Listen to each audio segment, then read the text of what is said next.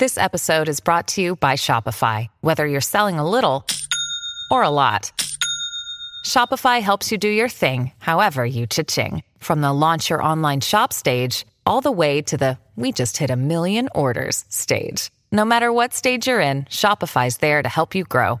Sign up for a $1 per month trial period at shopify.com slash special offer, all lowercase. That's shopify.com slash special offer. On October 27th, 1989, a young woman receives a phone call from a man claiming to be a coworker of her mother. He somehow convinces her to meet at a mall to buy a gift for a so-called promotion. That girl is never seen again in what unfolds to be one of the most famous cases ever covered by this podcast. You're listening to the Mysterious Brews podcast, and tonight we bring you the case of Amy Mihaljevic.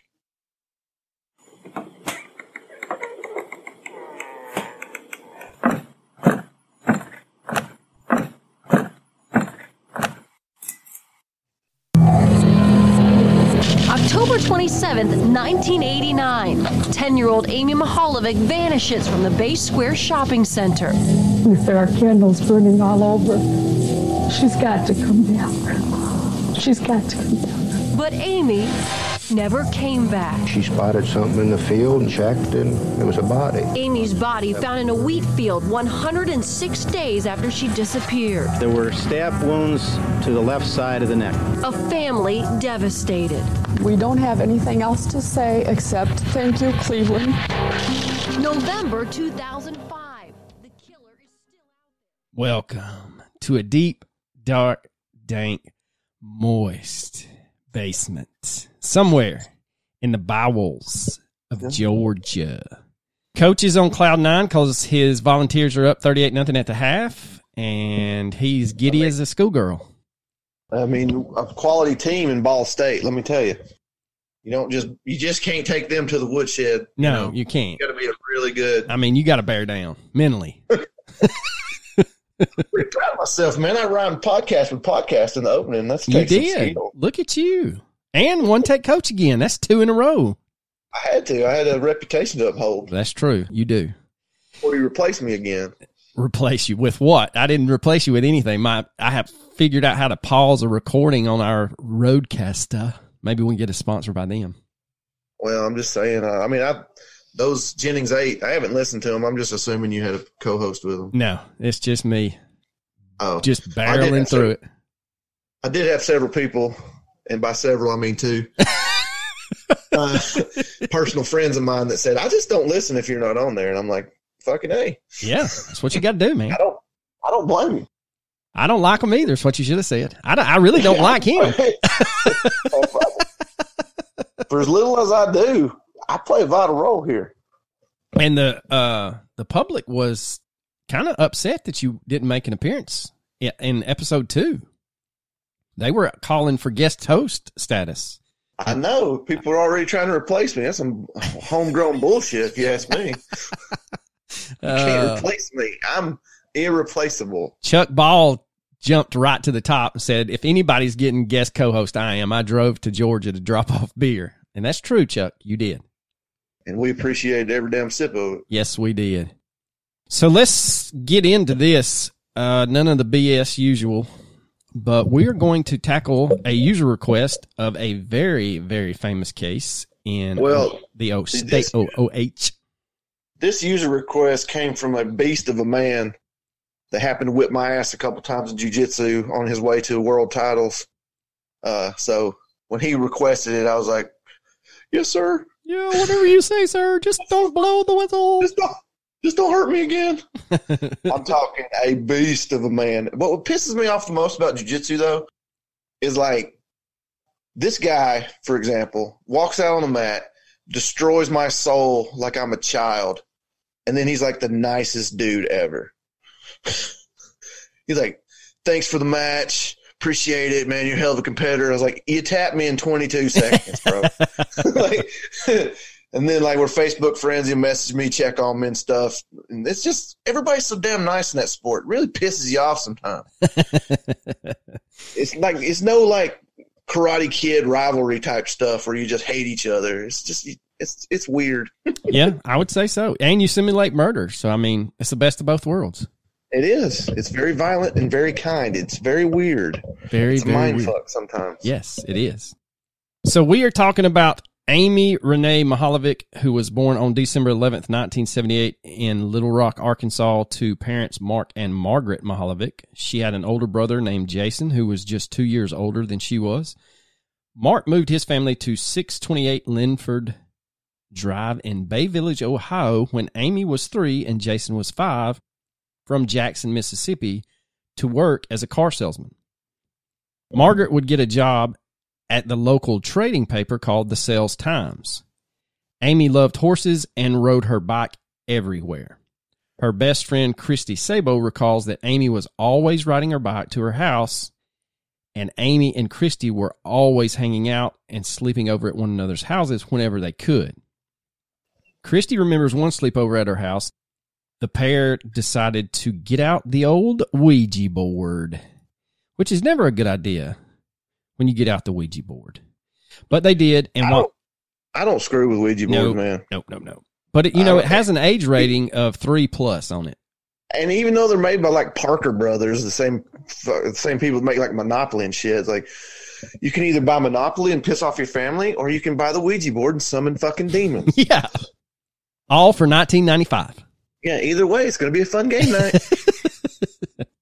So while playing around with the Ouija board, Amy asked, quote, When will I die? And according to Christy, soon was spelled out on the Ouija board. oh fuck that noise! Yeah. I'm out. And for that reason, I'm out. So on Friday, October 27th, 1989, Jason and Amy ride their bay, bikes to Bay Middle School. Ride their bakes. Bakes to Bay. We're riding Best Bakes to Bay. biz. Best in the biz. To Bay Middle School just like they had most days. Amy was in the fifth grade and Jason was in the seventh grade.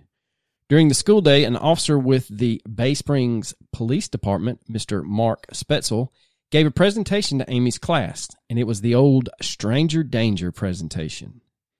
Amy gets out of school most days at around 2:10 p.m., and then Jason would get out an hour after her at 3:10 p.m. Jason leaves school and arrives at the Mihaljevic home at around 3:20 p.m.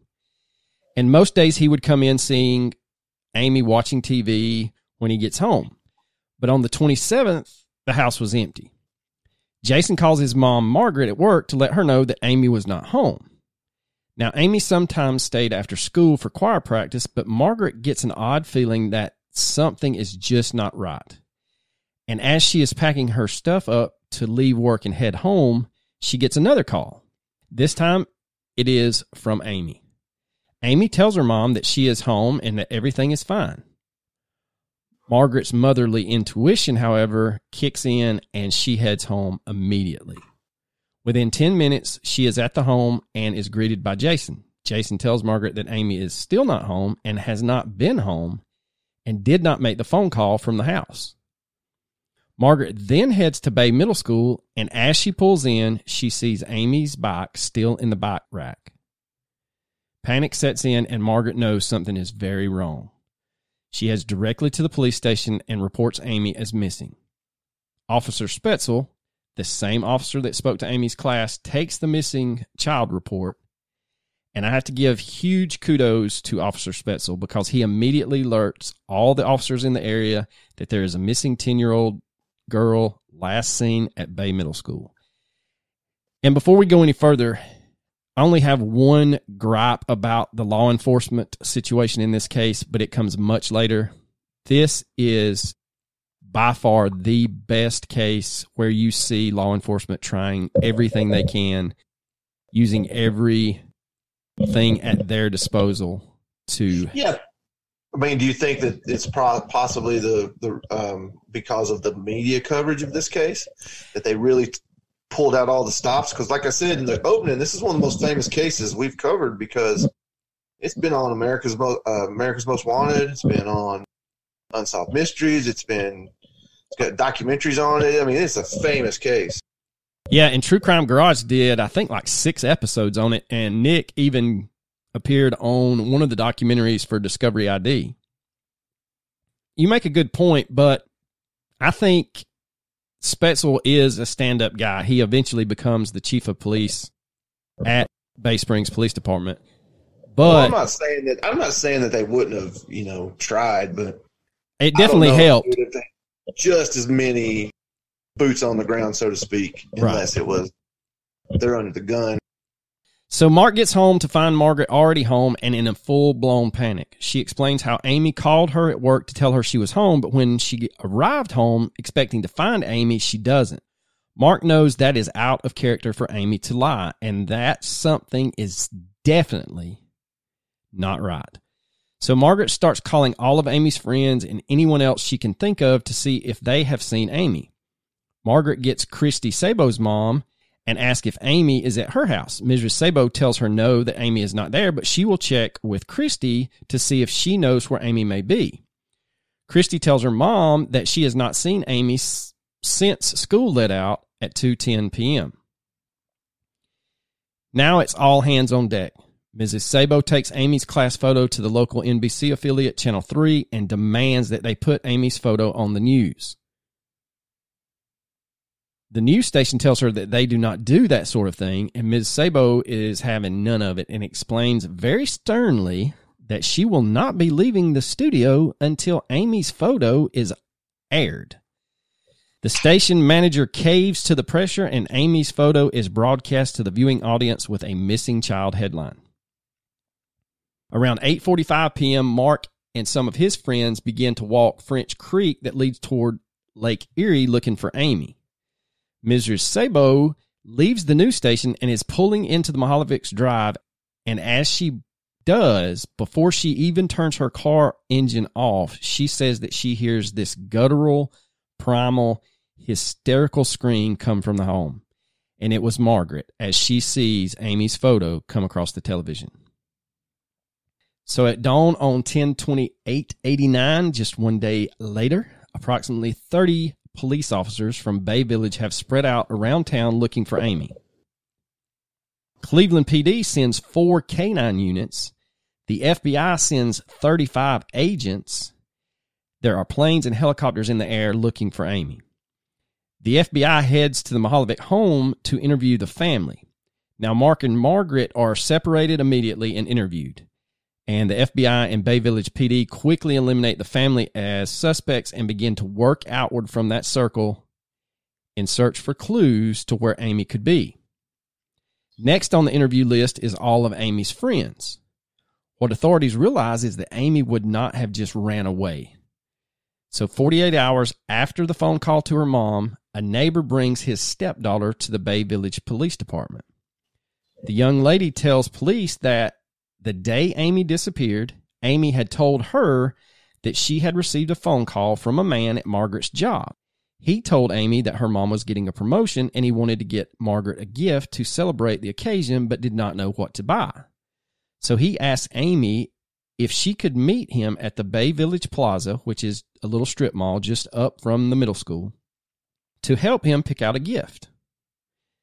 But the man tells Amy that she needs to keep this secret as to not spoil the surprise. Immediately, investigators know that Amy has been abducted. The scary thing is that the caller stated he knew her mom and that she worked at the sales Times, along with when to call so that only Amy would have answered the phone. The ruse works and unfortunately disarms Amy. So the day that Amy disappeared, two of her friends tell investigators that they walked with her out of school around 2:04 p.m. and headed to the Bay Village Plaza.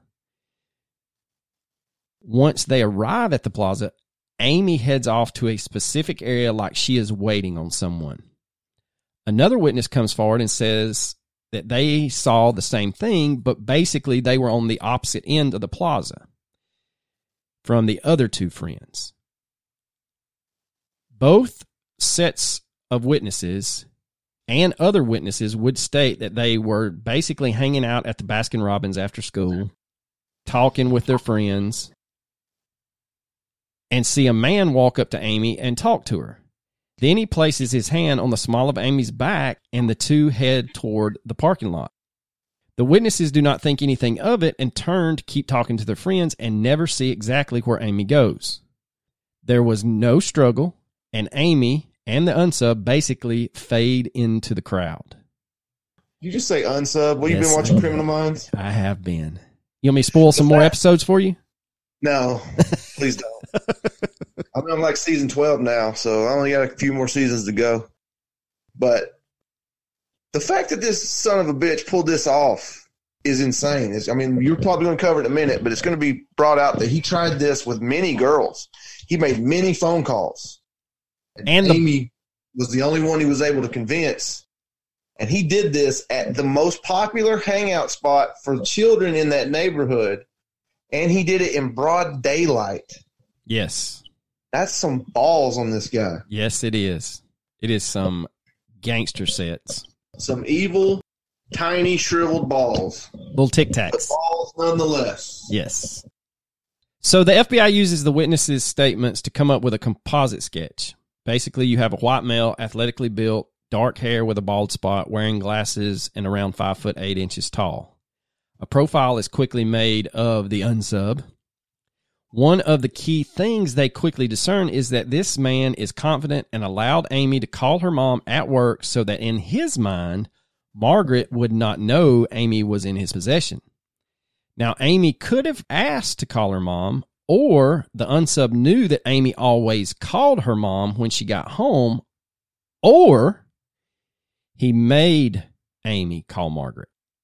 Making her call her mom would have been to gauge whether Margaret knew Amy was not home.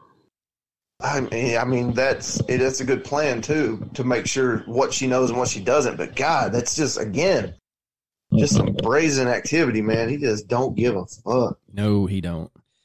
So the unsub was a very confident, arrogant manipulator to have planned the meetup in a public space with dozens upon dozens, like Coach stated, of witnesses present. Well, if, let me clarify something real quick. If you don't watch Criminal Minds, unsub means unidentified subject. I think you're uh, uh, insulting all of our listeners' intelligence. but- Well, I'm assuming that they know, but you're just trying to be all cool and shit, and it's not working. so I'm just going to say from now on, the man. The man. The man. We don't know he was a man. Oh, he's a man. so we're talking about a confident, arrogant piece of poo poo. So there's probably 40, 50 people at that place, and he just walks up like he has known her all his life and heads off into the parking lot. I've always heard that that's, I mean, that's the key to anything. That's the key to like shoplifting or doing anything nefarious is being confident in your actions. Like, don't, if you're at a Walmart and you're about to steal, well, let's say golf clubs or something, and you start looking around acting all skittish, you're going to bring attention. But if you walk right in there, pick them up, and walk out like you own the place, no one's going to be the wiser. Just as long as you're not wearing pajama pants and furry flip flops, I think you're okay. That's, normal Walmart attire, man. if you're not, if you're not wearing those, you might stand out. Nah, you're right. You're right. So there was no struggle at all. And Amy and the unidentified subject basically fade into the crowd. So we have that whole composite sketch and the profile that comes out. And one of the key things that they quickly discern is that this man is confident beyond all belief. He also, with his brazenness, it would lead you to believe that he may have disguised his appearance. Now, Amy was lured on the ruse that her mom was getting a promotion. While investigators interview Mary's co-workers, they soon realized that Mary's quote promotion was really just a job status change from part-time to full-time. The working theory at the time is that Margaret was part-time and she would have had time to have lunch away from the office. And she could have bumped into the unidentified subject unknowingly. The only lead that investigators have is this phone call ruse, so they turn their attention to the ruse itself. A letter is distributed to all local schools. In the letter, they ask parents if their children may have told them of a similar call. They believe that the unsubs ruse was used previously due to the confidence in which it was delivered to Amy. What investigators find is that the summer before, in a neighboring town, a young girl reports she received an eerily similar call. The girl was babysitting her younger brother and hears the brother answer the phone. When she asks who it is, the boy just hands her the phone. The guy on the phone says that he is an old friend of her mom's and would like to surprise her with a gift. He asks if she would help him pick out something she, or the mom, would like. The girl hangs up and calls her mom asking about the call. The mom files a report with the local police department. When the girl hears of Amy's disappearance, she calls the Bay Village Police Department. So the FBI sends an agent to interview the girl. While interviewing the girl, the agent sees horse ribbons in the home and casually asks if the young lady rode, and if so, where she keeps her horses. So she tells the agent that she does ride, but it's at Holly Hill Farms. The agent follows up and heads over to the farm. As the agent is relaying the information, investigators realize that Amy also took lessons at Holly Hill Farms. Now, Jennifer Kozak would ride at Holly Hill, and Amy was also riding at the same time, and they became good friends. And she confirmed that Amy was there frequently. So the FBI descend on the farm and search the entire area, even going as far as to send divers into the ponds on the property. Now, authorities start to focus in on a stable hand that was related to the owners of Holly Hill. He was described as, quote, an odd man.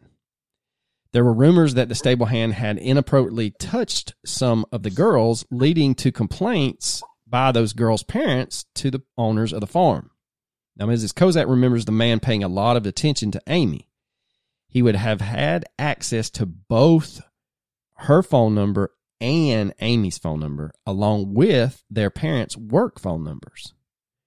While searching the property, investigators find a pair of green sweatpants, and it was reported that the day that Amy disappeared, she was wearing green sweatpants.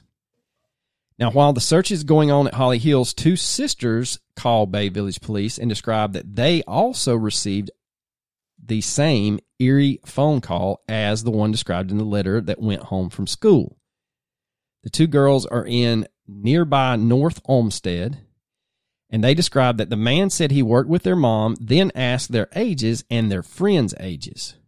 Creep alert, creep alert, creep alert. He went on to ask what the girls like to do. One of the girls freaks out, while the other sister recalls that the man would always call shortly after their mom would leave the house. She also remembers there was always a car parked outside the house that she did not recognize every time there was a call. She tells police that she felt like the guy was watching the house. Bay Village, in the meantime, is on high alert no kids are outside without a parent. No one participated in trick or treat that Halloween. And just a couple of towns over, there's an 11 year old boy named James Renner who remembers hearing about Amy that October. I've heard that name before. Did he he grew up do anything important? Mm-hmm. The case would stick with him and become an obsession, ultimately leading to him writing a book on the case. Now, this is the same James Renner that wrote the book on the disappearance of Maura Murray, whose theory Coach has swallowed hook, line, and sinker. Look, I don't give a flying flip. I don't care, man. I still, I check my email every day, hoping that she emails me to let me know she's alive and well. Maura Murray is alive. Oh, until proven otherwise, you are correct, sir. You don't pack. I mean, it's just too much coincidence. You don't pack all your shit, have a mental breakdown, run away to the forest, and then get abducted. It was planned. She's in Montreal somewhere speaking French and raising a daughter. And that's the bottom line. Probably eating a damn nice plate of poutine right now, laughing her ass off.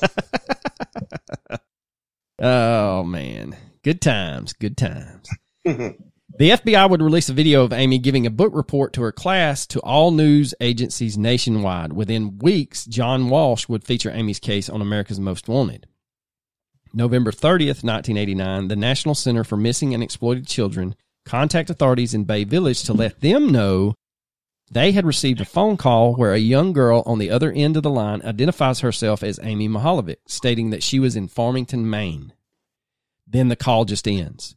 The call is played for Mark and Margaret, and after hearing it, they both agree that the voice sounds like Amy's. The FBI takes the call along with the video of Amy giving her book report to Quantico for comparison. Now, Bay Village Police Department contact authorities in Farmington, Maine, and give them all the information they have on Amy.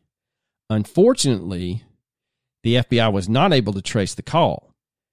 Police cannot find anything that would tie Amy to Farmington other than that phone call.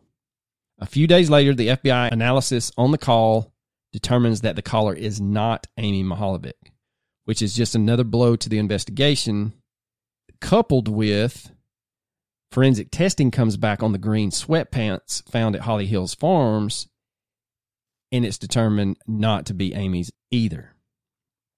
Both Mark and Margaret are in the news trying to keep Amy's disappearance relevant. Margaret goes on the Sally Jessy Raphael show, dating this story, and the Oprah Winfrey show. And at the time in 89, they were both big time competitors. And Oprah, of course, went on to success. And I have no idea where Sally Jessy Raphael is at at this time. But on December the 11th, 1989, is Amy's birthday. And Margaret holds a birthday party and press conference that day to make sure Amy's case does not fade from the public's attention. In the newscast, Margaret pleads for Amy to come home so that she can open her presents. February 8th, 1990, a jogger on Route 1181 in Ruggles Township notices what at first glance looks like clothing off the road in a field. When the jogger gets out into the field and closer to the quote clothing, she realizes that it's a body of a young girl dressed in light green clothing. Ashland County Sheriff's Department responds to the scene and confirms that approximately 20 feet from the road there is a young female body in the field. They immediately contact Bay Village Police and the FBI explaining that they believe the body is that of Amy Mihaljevic. The scene is just over the county line in Ashland County near the rural town of New London, Ohio. Within a few hours, it is confirmed that the body is, in fact, Amy Mihaljevic. Yeah, it's just man, I'm tired of doing this podcast, man. Too much evil in this world. Let's do one on like My Little Pony. Let's start like a a brony podcast or something. We could do a wrestling podcast and probably have a thousand episodes. Oh, shit, man, there's too many wrestling podcasts. I listen to all of them. My bad, man. Like there's That not Con- tens of thousands of true crime That podcasts. son of, that son of a bitch, Conrad Thompson's got a, the market cornered. Yeah, that's true. So the area in which Amy's body is found is extremely rural. The unidentified subject would have had to have lived near that area, traveled Route 1181 for work, or hunted near that area to even know it was there. Now, approximately 1,043 feet from Amy's body, authorities find what has been described as a curtain or blanket. Basically, it appears I thought they found. I thought they found a curtain and a blanket. no, it's been From the documentary I saw, they had two two articles, two things. One of them looked like a curtain. One of them looked like a blanket. well. but there were two of them. What we will get into is basically There were two of them. Arlo, it was a blanket fashioned into a curtain because the one what that the fuck since does that even mean? you're jumping the shark, they took What, a, what do you mean? What? How do you add a curtain out of a blanket?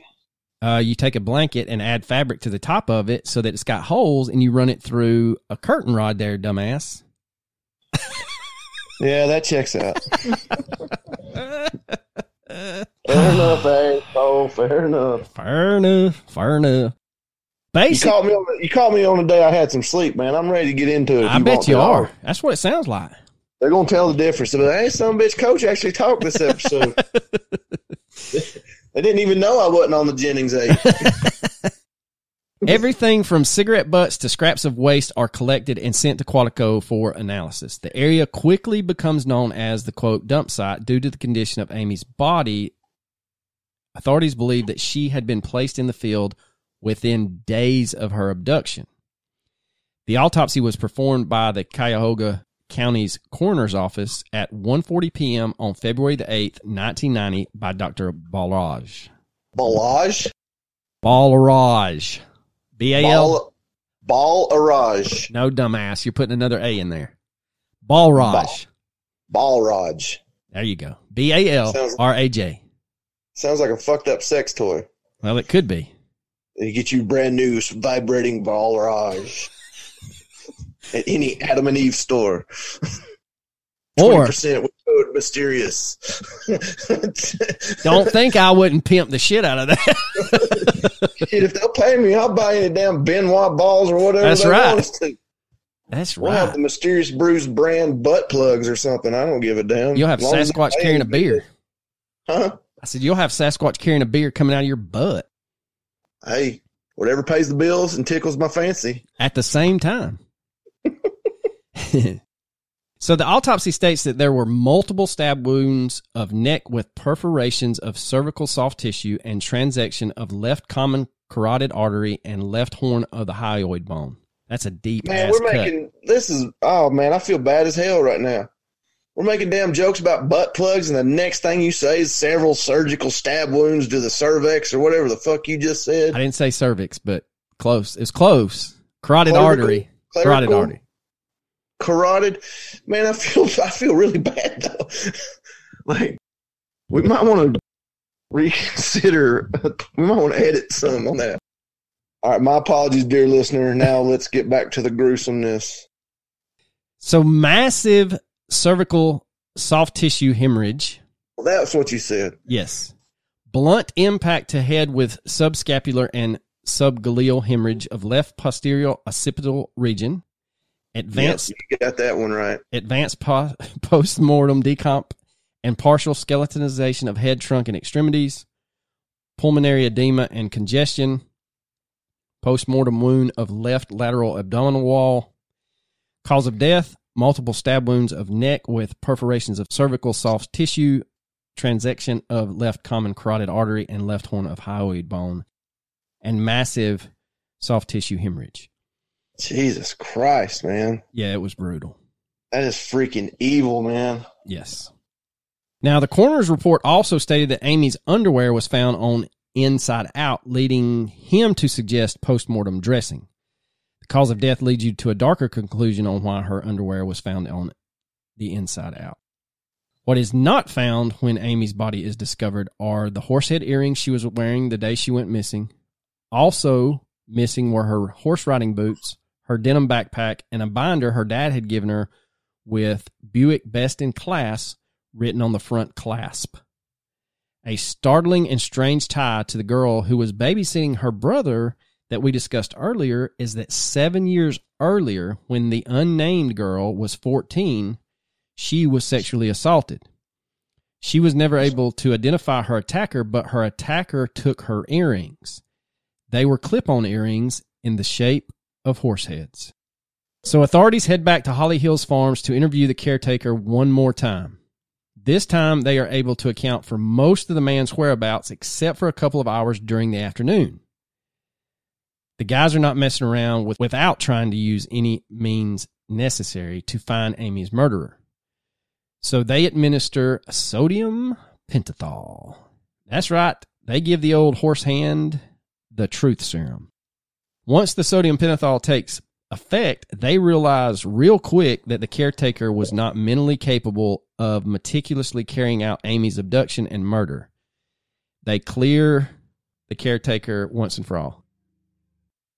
So, a memorial service is held at Amy's church on February 12th, 1990 at 5 p.m.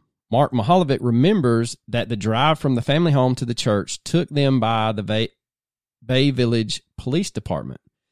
The police department had lowered their flag to half staff as a sign of respect for Amy. Mark stated that this was something that he will never forget. With such a high profile memorial service, authorities convinced the church to allow them to install hidden cameras for the service with hopes that Amy's killer would be in attendance. Undercover FBI agents are strategically placed throughout the church, and cameras are placed in the parking lot as well. Part of the profile of the unidentified subject is that he feels superior to law enforcement and will want to speak to Amy's parents to keep the quote thrill going. It is also believed that the unsub would have interjected himself into the investigation early on. Unfortunately, nothing is ever found at the memorial in regard to the killer actually showing up. When Amy first went missing, a central location in Bay Village was established and named the Amy Center. It was there that volunteers could come in and volunteer their time by handing out flyers, mailing flyers, etc. Authorities began investigating anyone that may fit the profile of the unsub and soon discovered that one of the volunteers from the center had recently committed suicide by mixing dry gas and Coca Cola. He wasn't messing around. What he did? What now? Mixed gas and Coca Cola? Dry gas and Coca Cola. I'm so damn confused. I'm googling. Well, it's that shit. about time. God, I was I'm like, damn. it. Dry. How you spell gas? G A S. According to Wikipedia, is an alcohol-based additive gas used in automobiles to prevent water from freezing in water-contaminated fuels and to restore combustive power to gasoline spoiled by water. It is added to the fuel tank and binds to the water to burn it off. Dry gas typically contains either methanol or isopropyl alcohol. Well, there you go. And now that's something you know. Knowledge is power. That is true, coach. That is true. Now, authorities quickly realize that the day Amy's body is found, this man checks himself into a hospital voluntarily. What is more intriguing is that he resembles the composite sketch. He stated that he personally knew Margaret while at the center and was heavily involved with the search efforts for Amy in the early days of the disappearance. Investigators discovered that this man was one of the first to volunteer at the opening of the Amy Center. He makes a point to introduce himself to Margaret when she visited the Amy Center for the first time, even going as far as to offer to clean the Mihaljevic home. On one occasion, when Margaret showed up to the center, this man greets her with an odd embrace and would not let go. He then begins mailing objects to Margaret, and in one of the mailings was a letter that contained two horsehead pins. He goes on to explain that one is for Margaret to wear and the other is for Amy when she is found. Some extremely odd shit. Yeah, that's not suspicious at all. No. When investigators conduct a search of this man's apartment, they find a suicide note in the trash can. The note does not contain any reasoning or a confession. Upon further examination, investigators are unable to tie this man to any evidence that would make him the killer. So you're saying he committed suicide, or did he just write a suicide note? No, he did commit suicide. Well, then you didn't tell them that. Yes, I did. I said he No, committed suicide by mixing dry gas and Coca Cola there, genius. That's why you looked up dry gas. Oh, I just focused on the dry gas. I guess I missed part. soon as I heard dry gas, my brain was like, "What the hell is that?" If y'all have ever wanted to know what adult ADHD is, you just witnessed it. Uh, my bad. My- well, I barely pay attention to you anyway, so I probably misheard it or half heard it or some shit. Yeah, it, you know, just some one-off bullshit he's talking about. I just all I do is turn the mic on every two, ten, two to ten minutes and go, "Wow, man, that sucks." oh, you're killing me, man. You're killing me. So the suicide note that was found details the man's troubles at work, in his current relationship, and his long battle with depression. Nothing in the man's background indicated that he was a pervy person or that he knew Margaret before volunteering at the Amy Center. So just like the other suspects thus far, this man is cleared. With the man at the Amy Center turning out to be a dead end, authorities once again head back to the ruse phone call. Another girl comes forward this time and stated that when she answered the phone one day while she was home alone, the man on the other end introduces himself as the girl's mother's boss. He wanted to pick the 10 year old girl up one day after school, and she tells the man that she will have to get her grandmother's permission. She says as soon as she mentioned grandmother's permission, the man starts trying to make her feel bad and guilty if she was the one to spoil the surprise. The girl hangs up on the man. Just a few weeks later, she states that it was when she sees Amy's picture and hears the story of how Amy received a phone call similar to the one she had received. So the FBI, along with the other authorities, go back to the drawing board with the list of girls that have received this ruse phone call. They re interview every family, and the most minute details of the family's lives are scrutinized. I mean, that just goes to show you, man, how evil this guy is. There's no rhyme nor reason for who he's calling. He didn't have a vendetta against the Mihaljevic family. He didn't, you know, it, he just he didn't give a damn who it was. He just wanted to kill somebody. Yeah, you're right. That's just evil. Now, the authorities ask all of the girls and their families like real detailed questions like where do you do laundry? Where do you shop for groceries? Where do you even buy gas for your vehicles?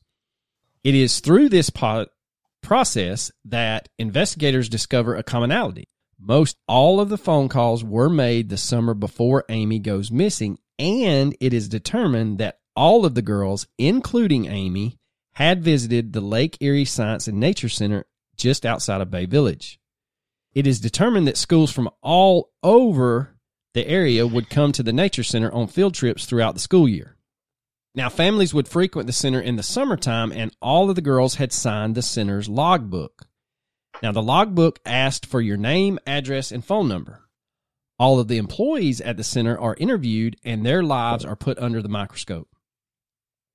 When authorities asked for the logbook, it had disappeared like the camera footage outside Epstein's cell. So yeah, clearly that's where he got the names. That's where he got the numbers. I would have interviewed the hell out of every son of bitch that ever worked at that place. Yes, like sodium pentothal, all of them. So without the actual logbook, the link is all but speculatory, even though the Nature Center confirmed that a logbook was used and asked for the aforementioned information. Chalk it up to another dead end. Now, later on, a woman would come forward stating that she may have seen the unsub on Route 1181 late one evening. So investigators determined that the night in question is February 7th, 1990, just hours before the jogger discovers Amy's body in the field. The lady states that on the evening of February 7th, she saw a vehicle parked on the side of the road near where she believes the body was found. As she is passing by, she sees a male at the back of the vehicle with either the trunk or a hatch open. This is the first time authorities get a vehicle description. The big question is why was the vehicle there? Remember, investigators believe that Amy was placed within that field inside 48 hours of her abduction. Was the vehicle and the man this lady sees revisiting the dump site hoping he would be seen, or was he revisiting the scene to relive the murder? The lady is unable to recall details about the vehicle and the man. Police ask if she would be willing to undergo hypnotic regression. This would help pull out some details that she just cannot remember. She agrees, and during the process, she is able to describe a white male, six foot tall, 25 to 35 years of age, light complexion, dark hair, standing beside a dark colored hatchback vehicle adjacent to the field in which Amy's body would be discovered the next morning. From the description, authorities release a new composite sketch along with the new details of the man to the public. So, July of 1990, a man is pulled over driving erratically in Mansfield, Ohio, which is close to New London, Ohio. And remember, New London was the closest town to where Amy's body was located on Route 1181. The man in the vehicle looks similar to the new sketch and is clearly drunk. He shouts at the officer, quote, shoot me, I'm a bad man, end quote. The man is arrested for DWI and put in a cell. A couple hours pass and deputies walk by to check on the man and find him laying on the floor with his shoelaces fashioned into a noose tied to the cot in the cell. I just find it so hard to believe that shoelaces are tough enough to take your life. Well, they were a little bit tougher back in 1990, you know. We had them tougher shoelaces. That must have been American made. American. American. So the man is revived by the deputies, and the deputies are now interested in what the fuck is going on with this guy. It is discovered that the man in question is 22 years of age and a landscaper that works in Aurora, Ohio. Even though he looks like the new sketch, he was actually in jail on the day Amy disappeared on animal cruelty charges. Another dead end. March 31st of 1990, authorities get notified of a Cleveland, Ohio teen who is missing. 16-year-old Dia Harris was last seen getting into an unknown vehicle on April 29th, 1990. Her dismembered body is discovered near a dumpster near her home. The distance between Dia's body and the field in which Amy was found are only 20 miles apart. July 21st of 1990, 14-year-old Angela Hicks goes missing just 15 miles from Bay Village. Angela's body is found badly decomposed on August 30th, 1990, near a barn off of West River Road. Angela was last seen going to the store for a family member. Now, authorities begin to think that maybe they're dealing with a serial killer. So they begin to look for similar crimes that occurred before Amy's abduction and murder. And a case that is extremely similar to Amy's is that of April Tinsley. April was eight years old and taken from a street near her home in Fort Wayne, Indiana. She was leaving one friend's house and headed to another friend's home when witnesses see an unknown man grab April and force her into a truck. April's disappearance was on April 1st, 1988. And on April 4th of 1988, April's body is found in a ditch missing a shoe. The shoe, authorities speculate, was taken as a trophy. Now, April had been sexually assaulted and left in a rural area. April's killer would taunt police by leaving messages on walls near Fort Wayne claiming he did it and that he would strike again. And this sick fucker would even write messages like that on girls' bicycles out in public. Now, with no new leads and no new press releases, newspapers in the area begin to theorize publicly that this may not be the work of one man, but that of a pedophile ring. Now, this theory gains momentum when one paper recalls that the Oakland County child murders that occurred in Michigan between 1976 and 1977 were eerily similar. In this paper, the theory that the four victims between the ages of 10 and 12 were kidnapped and sexually assaulted by a pedophile ring allegedly operating in the area.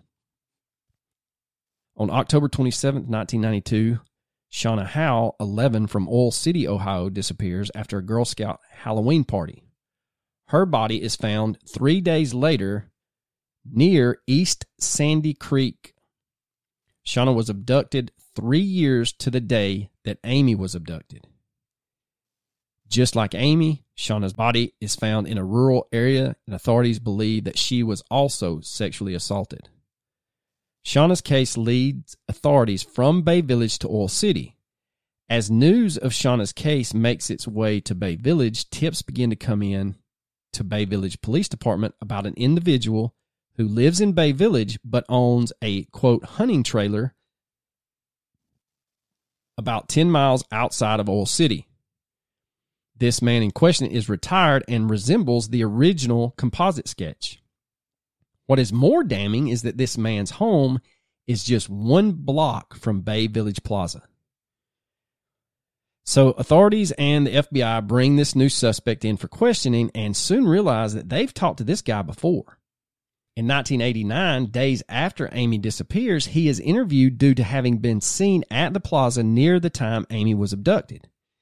Back in 1989, he claims not to have seen Amy. The man has a lady that comes and cleans his house weekly. The housekeeper alerts authorities back in 1989 that the man had a hard copy of the book, The Girl in the Box. Now, while reading fiction about abduction does not make you an abductor, having photos of the Bay Village Plaza inside a book about abduction makes you look guilty as fuck. On the tip from the housekeeper, authorities execute a search of the property looking for the photos only to come up empty in 1989. While they are re interviewing the man in 1992, they ask him about this hunting trailer he has outside of Oil City. I mean, having a book about an, an abduction with the bookmark being a picture from where a girl's abducted, I mean, that doesn't prove anything. It's not suspicious at all. No, I mean it Am was I wrong? No, you're not wrong. I mean, it's like having a bolt action rifle and living in Dallas about the time Kennedy gets killed. and speaking Russian, I mean, you're going to get looked at. So while they're re interviewing this man in 1992, they ask him about this hunting trailer he has outside of Oil City. Conveniently for him, he had just sold it. See, what had happened was I needed some cash. Nah. But anyway, he did really sell it. Investigators track down the new owners and thoroughly go through the trailer, which sounds more like a small fifth wheel or a pop up camper, only to find that nothing inside this hunting trailer tied the man to Amy's murder. Shauna's killer is eventually arrested in 2006, and unfortunately, the killer has no ties to Amy's case.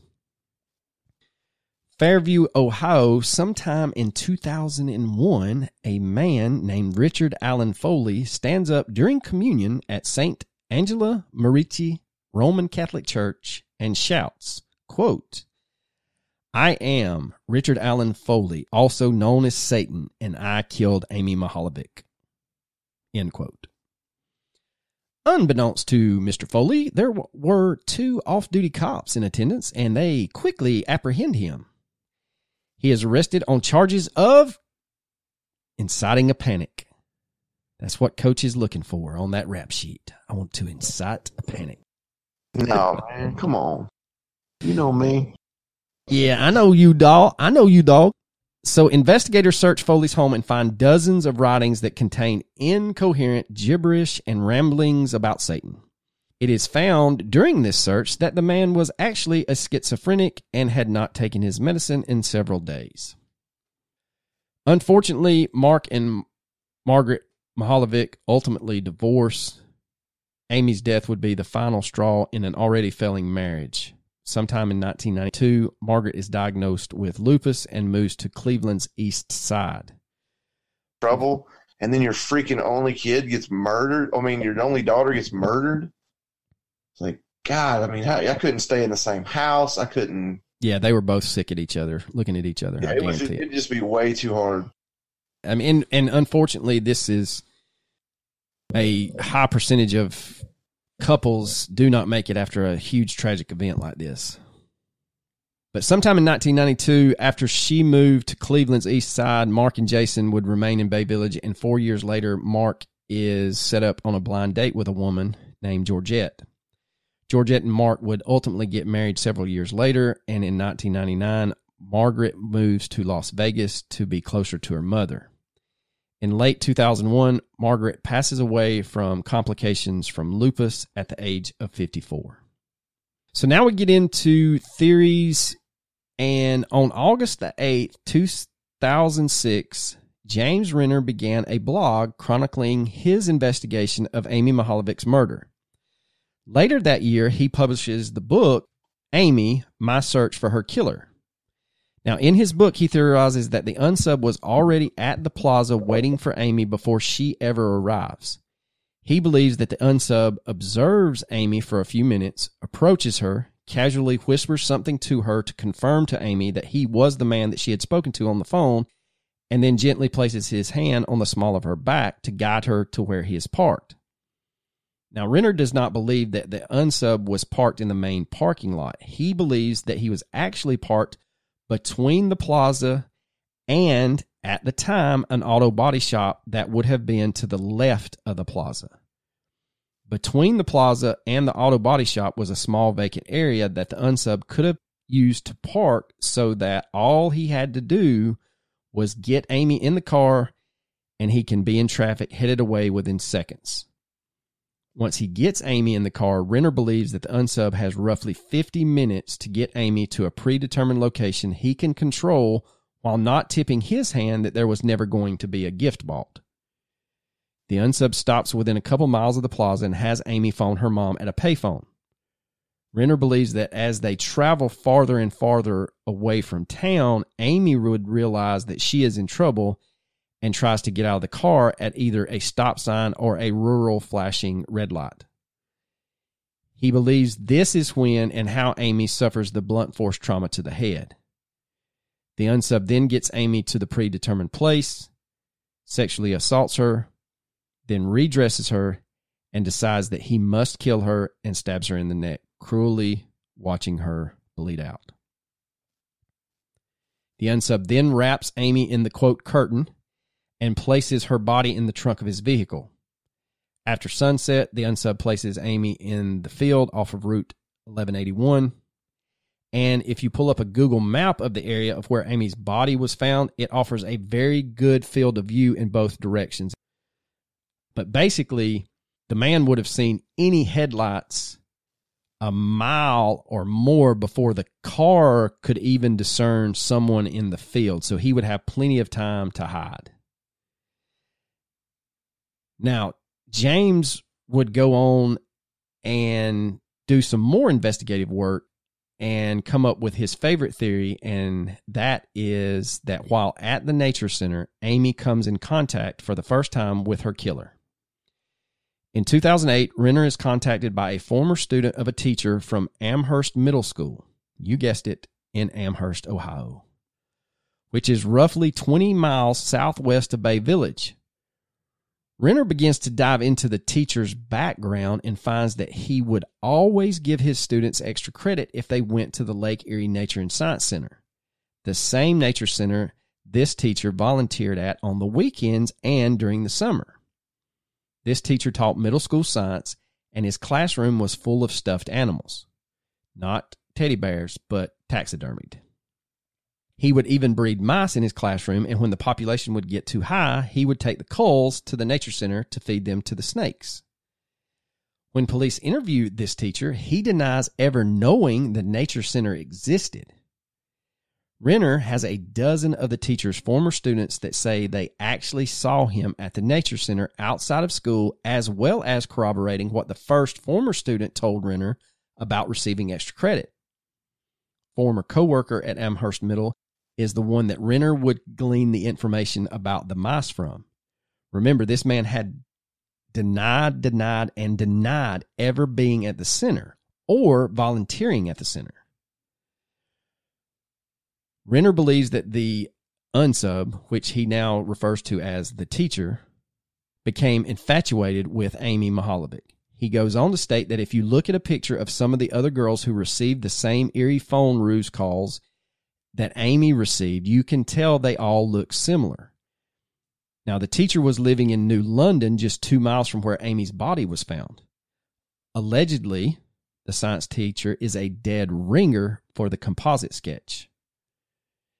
So Renner throws caution to the wind and heads to Amherst Middle School, where he learns that the science teacher had been investigated on two separate occasions for inappropriate relationships with students. Like a bloodhound, Renner tracks the man down and discovers he is currently living in Key West, Florida. So Renner hops on a plane, flies down to Key West, and spends two days in Key West looking for the teacher. He even has in his possession a flyer with the man's picture on it, and he is asking people in the streets and business owners if they have ever seen this man. Renner claims that no one has seen him and it is driving him crazy and that he is driving around Key West roughly 30 minutes before he has got to leave for Miami to catch his flight home to Ohio when at a stop sign, the teacher walks right in front of his car. Coincidence right there. That's insane. Yeah. And not letting a grand divine opportunity pass by, Renner hops out of the car and runs after him. He calls the teacher by name to get him to stop. The teacher asks if he knows Renner, and Renner says, No, you do not know me. He then asks the man, What if I told you I had a picture of you at the Lake Erie Nature and Science Center with one of your students? This is a huge gamble and bluff because authorities had previously told Renner they could never link the teacher to the Nature Center. Renner claims that the teacher pauses for a moment and looks him dead in the eye and says, quote, I never told the police I was not there. I only told them I do not remember being there, end quote. So Renner follows his question up with, quote, What else do you not remember? The teacher responds with, I'm done talking to you, and turns and walks away. Not Run- suspicious at all. No, not at all. Renner runs back to his car, gets to Miami in time, makes his flight, and basically hands every bit of information that he has collected on the teacher over to Bay Village Police and the FBI. He believes that authorities do not believe that they have enough solid evidence to arrest the teacher who allegedly still resides in Key West. So, 25 years after Amy's murder, DNA evidence is resubmitted to the FBI in hopes of getting a break. The curtain that was found 1,043 feet from where Amy's body was located is also reanalyzed. Some of the fibers that were unidentifiable back in 1989 turn out to be hairs from a dog. That dog hair is a match to the Mihaljevic's dog. They also find hairs that match Amy's hairbrush at her home, so they conclusively tie her body being wrapped in that curtain. Now, we've talked about this curtain from the very beginning of this case, but what you must realize is that the FBI and the Bay Village Police Department did not release any information about the curtain or the fact that it was found the same day as Amy's body until 2014. And that's the big black eye in the investigation. There was a huge press conference in 2014 where Bay Village Police Chief and the retired FBI agent that has worked Amy's case from day one present the curtain to the public, asking if anyone remembers seeing an old, quote, odd curtain that may have been in a barn, a travel trailer, a hunting cabin, etc. Other than fibers from the curtain sent off for analysis, no details of those findings have been released that I could find. One thing that keeps hope alive in the Amy Mihaljevic case is that on July 22nd, 2018, the Indy Star newspaper publicizes that Amy Tinsley's murder had been solved through the use of familial DNA testing. This testing led authorities to John D. Miller of Grabill, Indiana. He was just 29 at the time of April Tinsley's murder. Upon his arrest, he confessed to the horrific crime. April's killer was originally locked as a suspect in Amy's case, but Miller had a rock solid alibi, according to investigators, on the day that Amy was abducted. Investigators would go on record stating that the familial DNA profiling that led to Miller's arrest would not help in solving Amy's case. This would lead you to believe that there were no foreign DNA found on Amy's clothes or the curtain. 15,000 leads since 1989 have been looked through and investigated by authorities. The investigators have stated they only need one piece of evidence to make an arrest. Again, this would lead you to believe that they have a prime suspect, but there is no concrete evidence in their current possession to tie that individual to Amy. 2019 marked the 30th anniversary of Amy Mihaljevic's abduction and murder. In January of 2019, a woman came forward and identified her ex boyfriend as a suspect in Amy Mihaljevic's murder. According to a sworn affidavit from a Bay Village detective, the woman told police at the time of Amy's disappearance the man and his former girlfriend lived less than a mile and a half from the shopping center where Amy was last seen alive talking to an unidentified man. In the affidavit, police said that the man worked in Bay Village at the time and had family living there, including a niece in the same grade as Amy. Court records show police also said the woman told investigators that the man did not come home the night Amy was abducted. Police said the woman, quote, indicated it was unlike the man to disappear and not come home overnight. Investigators said the woman stated that her boyfriend did call her around 10 p.m. the night of the abduction and ask if she was aware of the news coverage of Amy's disappearance.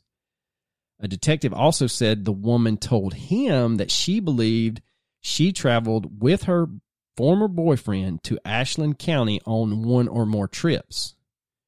Now, according to investigators, the man's appearance in late 1989 was, quote, consistent with one of two major suspect composites obtained via witness interviews, end quote. In the affidavit, investigators said in May of 2020, two witnesses who saw Amy talking with a man at the shopping center the day of her abduction picked the man in question's picture out of a photo lineup as the person they recalled seeing Amy Mihaljevic talking to the day she was last seen alive. And now we get to the car. Police said gold fibers were found on Amy's clothing after her body was discovered in Ashland County. A unnamed detective told a Cuyahoga County judge that the man in question drove a gold Oldsmobile with a tan interior in 1989 and 1990. According to court records, the FBI agent noted a gold Oldsmobile registered to the man drove through an intersection near where Amy's body was dumped on the day she was discovered. How the hell they did that before traffic cameras, I don't know. A Bay Village detective wrote, quote, investigators have not been able to show any reason or reasons why the man should have been near Amy Mihaljevic's body recovery site on February 8, 1990. In November of 2019, just days after the 30th anniversary of Amy's abduction, the man in question walked into the Bay Village Police Department and talked to investigators over the course of two days. In a sworn affidavit, the detective said the man, quote, made very suspicious statements, end quote. According to court records, those included that 1989 and 1990 was, quote, a dark period in his life, and that the man indicated that he may have met Amy's mother, Margaret, in a bar. The detective wrote that when asked if he ever called Amy Mihaljevic prior to her abduction, the man answered, quote, I could have, and that it could have been a wrong number that I called. So he admitted to making the phone call? Half acidly, yeah. Huh. Police said when they asked the man And you're if, telling me they still can't solve this case? yeah. And this was February of 2021 when I found this information. Police said when they asked the man if Amy was in his car, he said, I don't believe so. But when they asked again if it was possible, they said the man said, okay, but I don't know what the situation would have been. I mean, he's basically confessing right there, is what it sounds like. The detective said the man agreed it was possible that his DNA would be on a curtain found near Amy's body, but said, I did not put it there. So he basically makes a confession and then also admits that his DNA is probably present. Yeah. they didn't and- make an arrest. no. They didn't put him in right Nope. then and there. Nope, nope, and nope. And he goes on to say that his DNA would be on Amy's body, quote, if someone planted it on her. Investigators said the man agreed to a DNA swab and a polygraph test. Police said the results of the polygraph test were deception indicated, but we all know that you can't turn that into a warrant for arrest and you can't put it in court. The detective also told a judge that the man did not show up the next day as planned to sign paperwork allowing police to search a storage unit he owned. According to court records, police obtained a warrant, searched the storage units where, quote, officers seized evidence, end quote. There's no mention of what that evidence was or what police took out of that storage shed. Police did say that the man was currently homeless and living in his car. And that is the last thing I could find on the Amy Mihaljevic case. And unfortunately, it is still unsolved. But it sounds like they have a very good prime suspect, but they just don't have that one piece of information that would tie him to the crime. And to be honest with you, before I found the information about this guy, the teacher was my favorite suspect because it just all seemed to fit with the nature center and how Renner explained that the girls looked alike. I couldn't ever find pictures, so you have to take his word on the fact that they do look similar to Amy. But he did he did have the means and was at the scene and just so happened to volunteer at a nature center where the logbook comes up missing when people start asking questions. Again, this was a deep dive into the Amy Mihaljevic story and hopefully we did this case justice and hopefully we get an update soon about them capturing her killer. If you would like to hear more in-depth analysis of this case, like I said, True Crime Garage did several episodes on it. I believe Nick and James actually did an episode together around the time he released his book. Coach, you got your recommendation? Well, yeah, I'm going to recommend Tennessee Volunteer Football. If you jump on the bandwagon now when we win the national title, You might just be convincing your friends you was always a fan. Oh, unfortunately for both of our teams, I think old Papa Nick's got the best team in the country.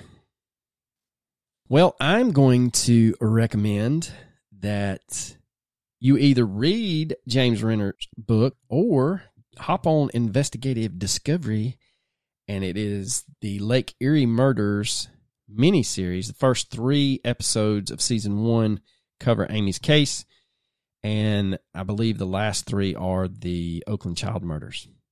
But Coach saw a documentary on the subject, and so there's plenty of information out there if you are looking to dive deeper down this rabbit hole. I will warn you though, it will become an obsession. I had flashbacks of the Maura Murray case where I laid awake at night listening to the podcast about missing Maura Murray. So, without anything else, coach, you got anything else? Oh, you know I don't. Deuces.